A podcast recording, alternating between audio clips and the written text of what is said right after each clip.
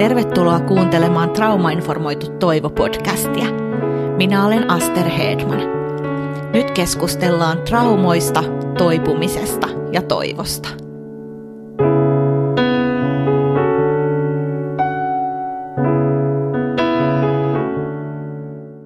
Tervetuloa kuuntelemaan Traumainformoitu Toivo-podcastia. Meillä on tällä kertaa vieraana Pirkko Lahti, joka on psykoterapeutti, psykologi ja tunnetaan ennen kaikkea pitkäaikaisesta työstään Suomen mielenterveysseuran toiminnan johtajana. Ja Pirkon kanssa keskustellaan tässä jaksossa toipumisesta, toivon löytymisestä, niistä asioista, jotka siivittää sitä toipumisprosessia siellä arjen keskellä. Ja mä oon tosi pahoillani siitä, että tässä haastattelussa, vaikka piti olla erityisen hyvin kaikki tekniset asiat, niin tässä haastattelussa on välillä poikkeuksellisen huono äänenlaatu. Eli tämmöinen varoituksen sana mä toivon, että, että silti se Pirkon esille tuoma upea, tärkeä viesti välittyy kuulijoille.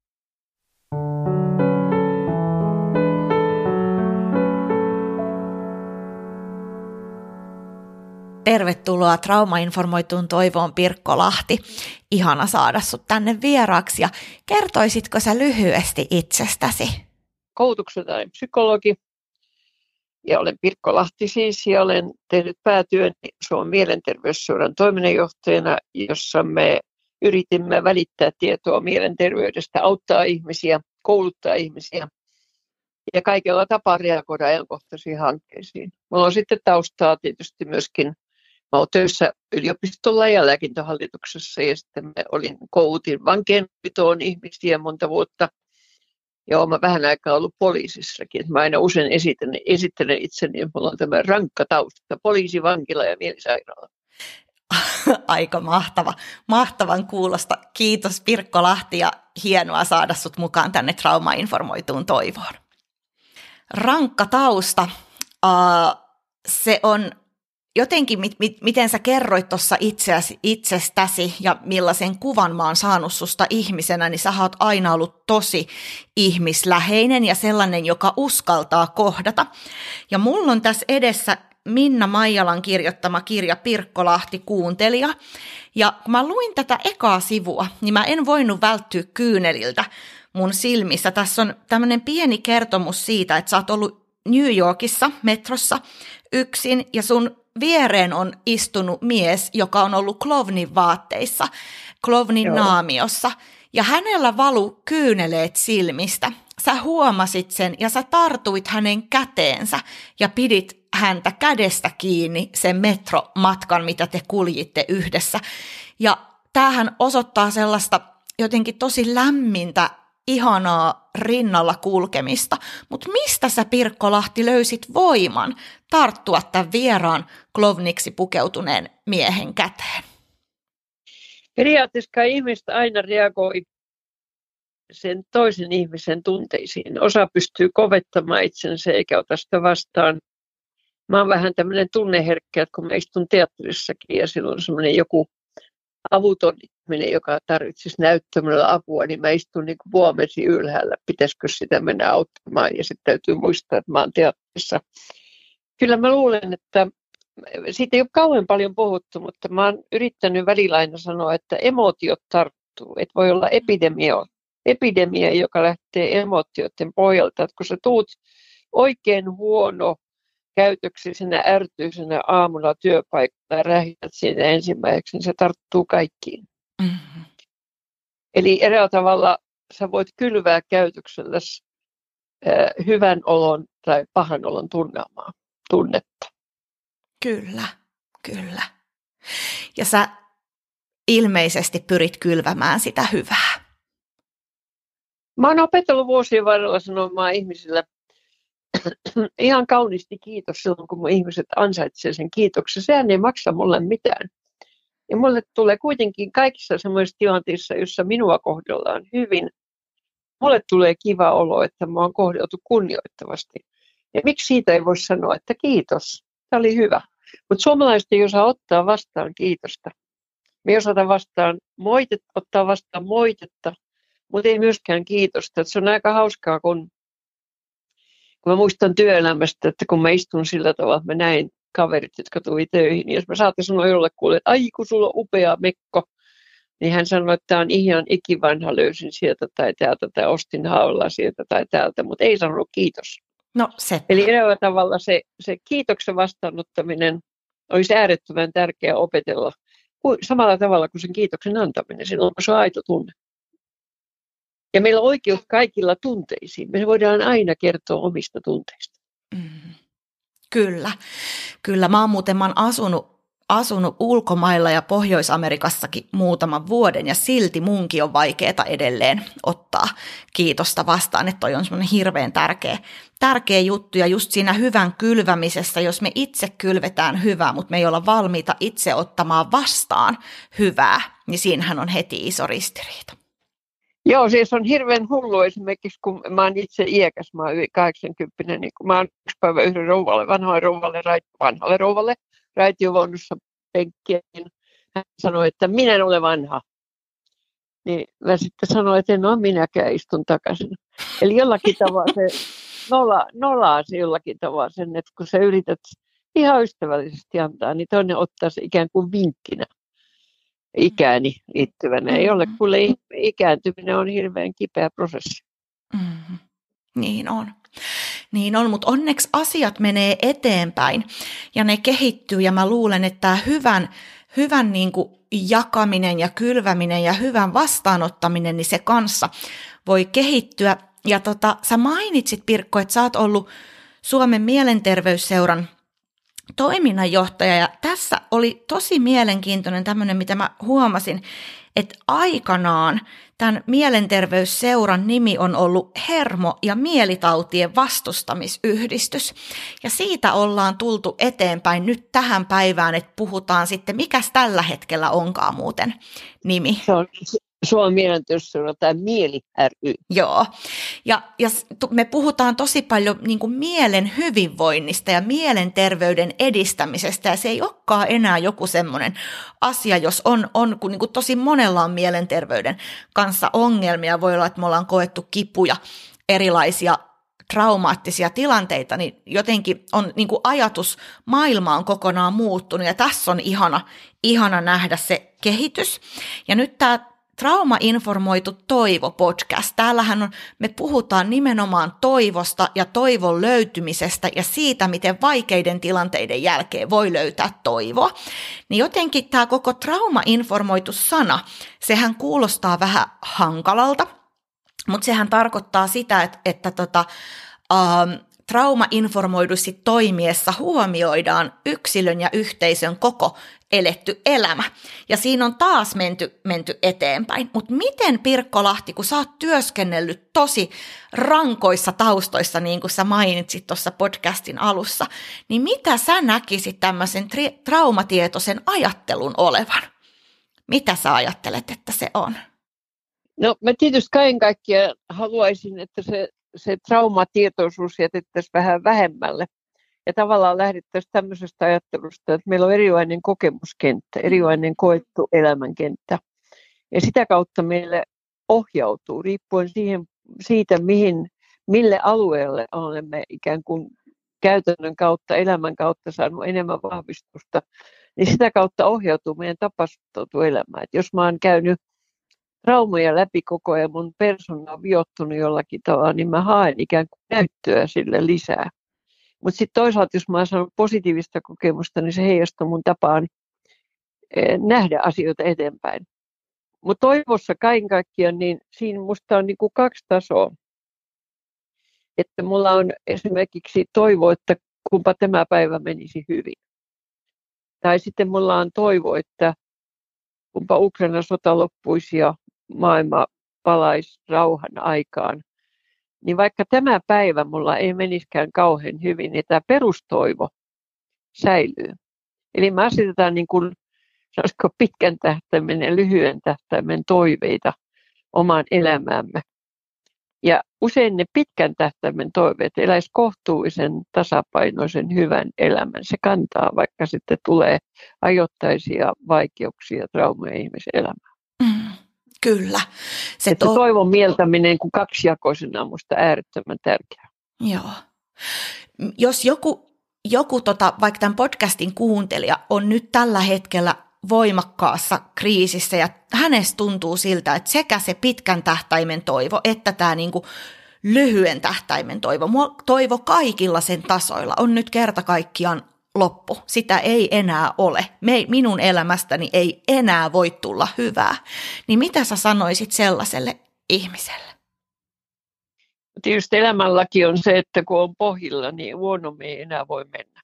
Mm. Ja mä joskus on sanonut ihmisille, että kun ne on oikein pohjilla, niin ne voisi sitten käydä semmoisen ajatusleikin mielessä, että voisiko vielä olla joku huonommin. Ja sieltä usein löytyy vielä joku huonompikin vaihtoehto. Eli kyllä ihmiset on monta kertaa todella tiukoilla ja siitä huolimatta ne saattaa esimerkiksi, niin kuin mä saatoin joskus, kun mä jännitti joku tilanne ihan hirveästi, niin mä saatoin ajatella, että illalla tämä on ohi. Just. Eli mä pääsin niin kuin sillä tavalla, se, se kantoi sen päivän erittäin hyvin. Et kyllä mä luulen, että ihmisillä on iso kasa tämmöisiä omia kikkoja jota he kuitenkin käyttää, vaikka ne ehkä ole tiedostettuja. Joo. Ei aina niin osassa ole, että sitten mä teen sitä tai tätä. Mutta heillä on niitä kikkoja, joissa se toivon se kantaa kuitenkin jollakin tavalla. Just. Just, että et se on niinku siellä taustalla kuitenkin hiljaisena tietoisuutena, että huomennakin Sitten. on uusi päivä. Joo, ja aika usein voisi sanoa, että synkät hetket voi olla ilta myöhään tai aamuun aikaisin, mutta yleensä kun on yön nukkunut, niin seuraava päivä valossa on vähän helpompaa. Paitsi tietysti löytyy ihmisiä, jotka ei kestä kevät aurinkoa esimerkiksi, semmoisiakin ihmisiä on. Mm. Miten siihen sitten olisi parasta suhtautua? No kevätkin menee ohi. Eräällä tavalla nähdä vähän pitempijänteisenä. Mä olen hämmästynyt, että niin jotkut ei kestä kirkasta auringonvaloa suurimmalle osalle se tuo just sitä toivoa ja hyvää mieltä. Joo, toi on jotenkin tosi kaunis ja semmoinen koskettava ajatus, että se keväänkin kirkkaus menee ohi, jolloin Joo. sitten se kirkkaus on ehkä itselle siedettävimmissä määrin. Joo, sillä tavalla herää tavalla ihmiset varmaan niin kuin lääkitsee itseään noin ajatuksellisesti. Joo, joo. Tai sitten rakentaa jotakin semmoisia maagisia, että jos tapahtuu näin ja näin, niin siitä seuraa näin ja näin. Eli kyllä ihminen, ihmisen mieli on aika taitava tämmöisissä asioissa myöskin, että sitä ei pidä, sitä omaa kykyä toimia arjessa, niin ei pidä koskaan väheksyä. Mm. Virheitä tulee, mutta virheistä oppii. Kyllä, kyllä. Uh, mistä syntyy arjen onni? Arjen onni ja onnellisuus syntyy siitä, että on hyviä hetkiä. Ja arjen onni, siis kun on valtavasti haavoittu, yhteiskunta on erittäin haavoittuva tällä hetkellä. Ja puristaa ihmistä aika paljon, silloin se henkilökohtainen onni haetaan siitä, että tämä päivä rullaa kohtuullisen hyvin. Kukaan ei mua kehunut töissäni, mutta ei kukaan haukkunutkaan, eli mä olin kohtuullisen hyvä silloin. Lasten kanssa on mennyt aika mukavasti, perhe on saanut ruokansa, kaikki pelaa hän on aika hyvän päivän tehnyt. Mm. Eli eräällä tavalla ihminen voisi väliin taputtaa päätänsä ja sanoa, että kyllä mä oon aika hyvä ollut. Aika hyvä. Niin, aika. Suomessa kun sanoo, että mä oon hyvä, niin silloin kaikki niin kun nousee ylös katsomaan, että mitä vikaa sinussa on. millä, millä saa sanoa, että mä oon aika hyvä. Siihen ei kukaan puutu. Aika, aika hyvä. Uh, miten, mitä sä näet ehkä niin kuin tärkeimmäksi keinoksi edistää mielenterveyttä tänään? Mikä on niin kuin semmoinen, jos ajatellaan niin kuin yksilö-ihmisen mielenterveyttä, niin miten sitä voi edistää tänään jokainen tahollaan? Mielenterveys lähtee vanhoissa määritelmissä, se tietysti lähtee työntekemistä, rakkaudesta ja niin edelleen. Mutta jos sä lähdet miettimään, että jos sä oot työelämässä, niin työni hoidin lasten kanssa tulin toimeen. Perhe on ihan ok kunnossa. Mitä muuta? Mä oon jaksanut vaikka kävelläkin jonkun viisi kilometriä tai kolme kilometriä tai kilometrin. Niin mitä muuta sitten tarvitaan? Eli eräällä tavalla pitäisi ne hirveän hienot toiveajatukset ja onnellisuuden vaatimukset pudottaa maan pinnalle. Se rakentuu arjen pienistä askeleista. Mm. Ja, ja sitten siihen liittyen se pystyisi vielä löytämään joka päivästä pienen hyvän hetken. Se on aurinko. Se on kaunis ihminen, joka kävelee vastaan. Se on myyjän ystävällinen kiitos. Se on mikä tahansa pieni hetki. Semmoisista hyvän, hyvien hetkien helminauhetta kertyy onnellisuus. Kyllä, kyllä. Uh, jos ajatellaan sitä, että ollaan oltu vaikka vaikeassa traumaattisessa kriisissä ja mm-hmm. sitten ihminen alkaa siitä ihan pahimmasta kriisivaiheesta selviämään. Se huomasi, että elä, huomaa, että elämä ei loppunutkaan. Että mä oon täällä vieläkin, vaikka mä luulin, että nyt tähän loppu kaikki, niin mä oon täällä vieläkin. Niin mitä tarvitaan siihen, että se toipumisprosessi voi lähteä käyntiin? Ihan, että et, et se nyt kähtää sieltä sellaisesta, sellaisesta, että mä en jaksa syödä, mä en jaksa käydä vessassa niin syvästä kriisistä. Niin miten, miten siitä lähdetään eteenpäin? No ainakin se lähtee siitä, että sun pitää ensin sallia itsellesi se, että sä oot aivan loppu. Mm etkä koko ajan niin kuin syystä itsesi, että pitäisi, pitäisi, pitäisi. Salli itsellesi vaikka kaksi päivää, että mä olin kahteen päivään tarvitse ponnistella millään tavalla. Mä saan olla heikko ja huono. Ja sitten hiljalleen rupeat rakentamaan itselle semmoisia erilaisia pieniä, pienten askelten polkua, miten elämästä korjaudutaan eteenpäin. Itse traumaan tai kriisiin sisältyy tietysti aika tutut semmoiset kaikkien ehkä tuntemat eri vaiheet, jossa siis siinä on se, että ei voi olla totta vaihe, sitten tulee tämmöinen depressiivinen vaihe, sitten tulee tämmöinen vähän niin kuin jossitteluvaihe, että jos olisi näin tai näin tai näin toiminut, ja sitten saattaa tulla vähän aggressiivinen vaihe, joka noin sen mielen kannalta on hyväkin vaihe, koska silloin se itseen päin, sisäänpäin kääntynyt ajatteluketju alkaa kääntyä ulospäin. Silloin rupeat just hakemaan syitä muista ihmisistä ja vähitellen sieltä sitten tullaan semmoiseen uudelleen orientoitumiseen, josta näkee elämän ihan uudella tavalla. Mutta mikään ei tapahdu hetkessä eikä yhdellä lääkkeellä. Siinä vaaditaan työtä ja se on vähän niin kuin näkemyksellinen muutos ihmisen elämässä ja käyttäytymisessä. Se vaatii aikaa ja armollisuutta itseä kohtaan nyt puhutaan semmoista kuin myötätunto itseä kohtaan, niin se voisi olla aika tärkeää tämmöisessä traumatilanteessa. Kyllä, se, se nimenomaan on. Ja mun omien kokemuksien mukaan niin se on, on tosi tärkeää, koska mä muistan, että mulla oli semmoinen tilanne, että mä ajattelin, että elämä loppu. Että nyt, nyt se on niin kuin tässä. Ja tota, pikkuhiljaa just toi, että ei syyllistänyt itseä, että mulla oli ympärillä riittävästi ihmisiä, jotka jakso kannatella, ja mä en itse syyllistänyt itseäni siitä, siitä hirvittävästä uupumuksesta, niin sitten lähtikin elämä eteenpäin. Mä muistan, että kun mä näin sitten siinä ähm, vaikeana keväänä ensimmäiset puiden lehdet, pienet pienet silmut, niin se oli mulle sellainen, että hei, elämä sittenkin jatkuu. Joo, ja sehän on symbolisesti hurjan vahva, koska se on uudelleen luominen, uudelleen syntyminen, että sitä jatketaan. Kyllä. Lähdetään uudestaan liikkeelle. Kyllä. Pirkko Lahti, mikä merkitys sun mielestä on yhteisöllä toipumisen mahdollistajana? Erittäin suuri sen takia, että yhteisöltä vaaditaan ikään kuin ymmärrystä ja sallimusta sitä, että että kun ihminen ei jaksa, niin sitten sille sanotaan, että katso nyt, että jotain sä voisit tehdä itse ja teet nyt sitä, teet tätä, annetaan niitä neuvoja.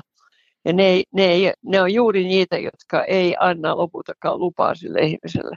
Että sen ihmisen pitää saada ensin ihan luvanvaraisesti heikko ja huono. Ja sitten sieltä vähitellen alkaa se imu vetää ulospäin siitä itsestä. Siinä tulee niin kuin mitta vastaan, kuin kurja tässä ollaan. Mm. Ja sitten se alkaa itse vetää ja sitten silloin voi syöttää näitä tikkoja mm. jollain tavalla. Ja ne vetää sitä ihmistä ylöspäin. Mm. Eli yhteisönkin täytyy olla myötätuntoinen sitä kärsinyttä Joo. kohtaan. Ja ymmärrystä. Yhteisössä vaaditaan ymmärrystä, ei sääliä, vaan ymmärrystä. Mm. Ja tavallaan sen toisen ihmisen aseman asettumista Mutta ei niin, että ruvetaan hurjasti neuvomaan kaikkea. Ei ihminen pysty ottaa vastaan neuvoja silloin, kun se on seis. Niinpä, niinpä, ei pystykään. Mikä se on se sanonta, että kaivot, kannettu vesi ei kaivossa pysy, niin, niin. se on niin. todella totta. Niin on, niin on. Ja sitten pitää jostain löytää se lähde, joka tuottaakin Joo. sitten sinne kaivoon sen oman raikkaan veden. Kyllä, Mist, näin on. Joo, mistä voi sitten juoda, juoda sitten ammentaa muillekin. Um, Pirkko Lahti, sä kerroit, että sä oot työskennellyt rankoissa paikoissa, vankilassa ja, ja tota, sairaaloissa ja, ja, ja, ja, poliisissa. Niin, ja poliisissa. Ja sitten tosiaan täällä mielisairaalassa. Mikä näistä paikoista on opettanut sua eniten? Ei, ei voi sanoa mikä on eniten. Kaikki on oppinut tosi paljon. Mä yritän pitää itseni edelleen sillä tavalla, mä, mä oikein tieto, tietofriikki ja kokemusfriikki. Eli mä yritän pitää mieleni sillä tavalla, että kyllä mä joka päivä opin jotakin uutta. Mm. Koska se on, mä opin sen lukemalla, kuuntelemalla, ymmärtämällä. Mutta siis jokainen työ, mikä tahansa opettaa ihmistä. Musta on, mä ihailen nuoria tällä hetkellä, kun ne tekee milloin mitäkin keikkahommaa tai ne on kahvilassa tai jossain Asiakaspalvelus oppii tavattoman paljon ja kaikki tehty työ on avuksi ihmisen elämässä. On se mitä tahansa. Mm-hmm. Ja mä toivoisin, että se säilyisi jollakin tavalla semmoinen, että niin kuin itse kullakin, että olisi niin kuin halu tostakin. Mulla, mulla on, mä olen kiitollisessa asemassa, kun mulla on semmoinen työ, jossa mä opin muiden ihmisten töistä tavattoman paljon terapiat, jos oppii hirveän paljon. Mä en tiedä, kuinka paljon terapeutit suostuu myöntämään, että mehän opitaan koko ajan eri ammateista aika paljon. Ja, ja se, on, se on yleistietoa. Mä haluaisin niin sanottua kansalaistaitoa levittää takaisin kouluihin. Mun nuoruudessa sitä oli jo. Ja mä lisäsin siihen uusia tämän hetken yhteiskunnan vaatimia asioita.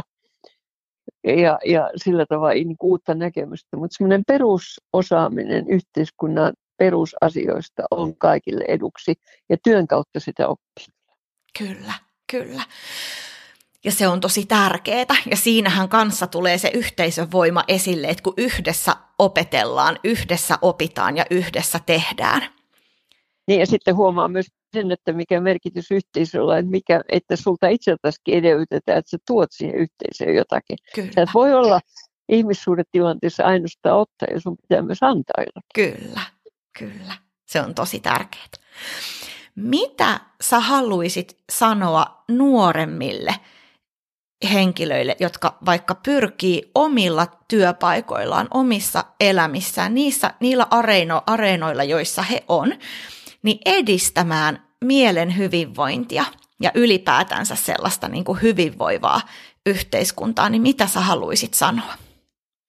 Mä ehkä korostaisin jaksamista sillä tavalla, että kun mä aloitettiin äsken siitä, että, että sanon jollekulle, että sä oot hyvä, sulla on hieno asu tai jotakin, niin mm-hmm. sitten sanotaan hyvin törpösti takaisin, että mitä se sulle kuuluu tai jotain muuta vastaavaa, niin ettei vetäisi herneitä enää, vaan jatkaisi uudestaan uudella tavalla.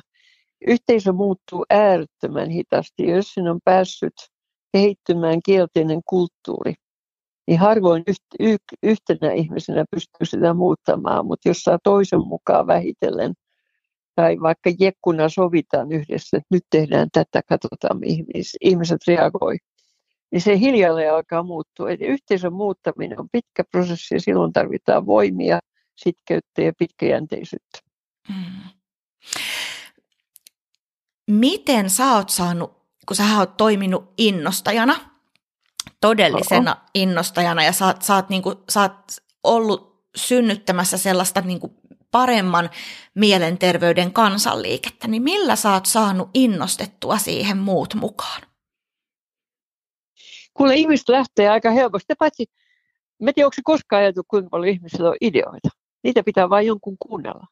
Se tulee valtavasti hienoja ideoita, joita pystytään jäsentämään.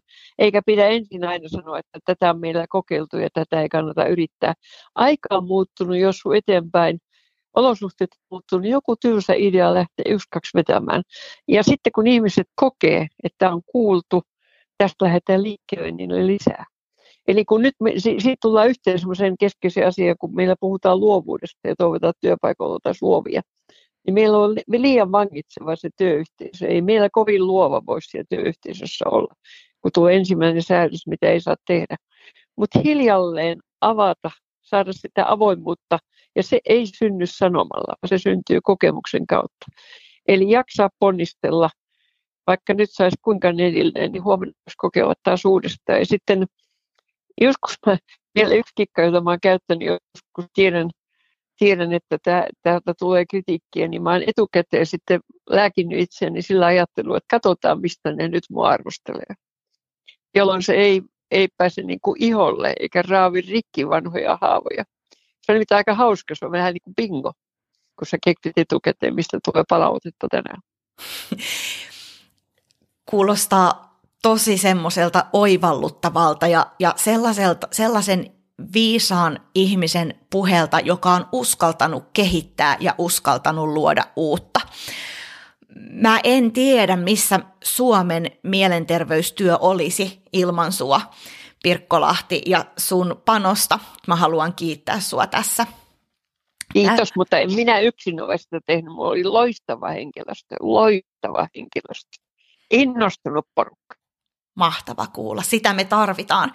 Sitä me tarvitaan. Ja tota, haluisit sä tähän loppuun vielä jonkun yhden rohkaisun sanon, san, sanan sanoa kuulijoille, jotka tätä podcastia kuuntelee. Ja ehkä, ehkä itse asiassa just tuskailee omassa kehittämistyössään tai arjessa sen kanssa, että et mistä hän mistä hän sitä, taas sitä voimaa löytyisi, niin heille sanoa tähän loppuun jotakin joskus olisi hyvä varmaan tehdä niin sanottu analyysi itsensä kanssa, että missä mä oon hyvä, missä mä oon onnistunut, mitä mun pitää kehittää. Koska sitten ihmiset, kun rupeaa kokemaan, että mä oon huono, niin ne katsoo, että mä oon totaalisesti huono, ja se ei pidä koskaan paikkaa. Huonossakin tilanteessa on hyviä elementtejä, ja ne pitää oivaltaa itsessä, ja niitä jatkaa. Kiitos lämpimästi sinulle Pirkko Lahti, kun olit mukana Trauma-informoitu Toivo-podcastissa. Kiva. Kiitoksia.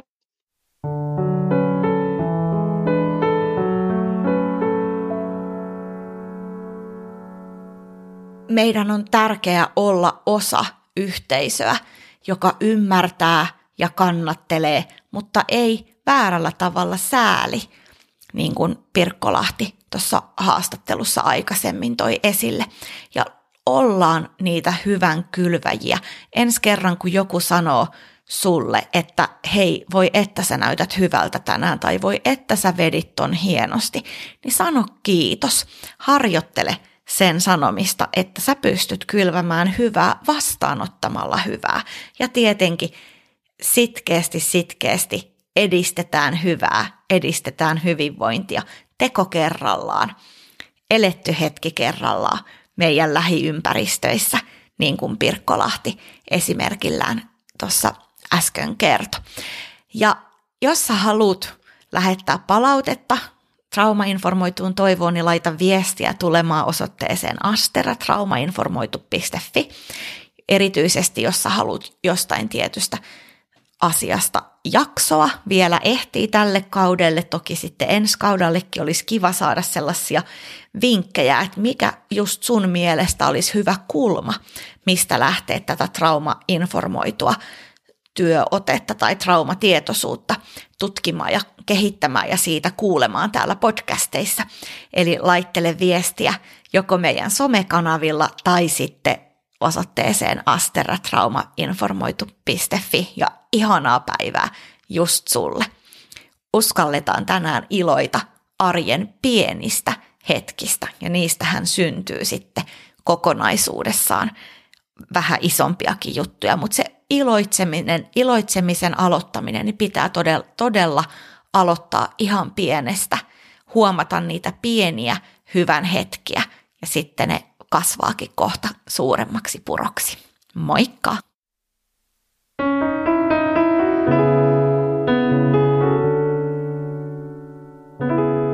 Kiitos kun olit mukana.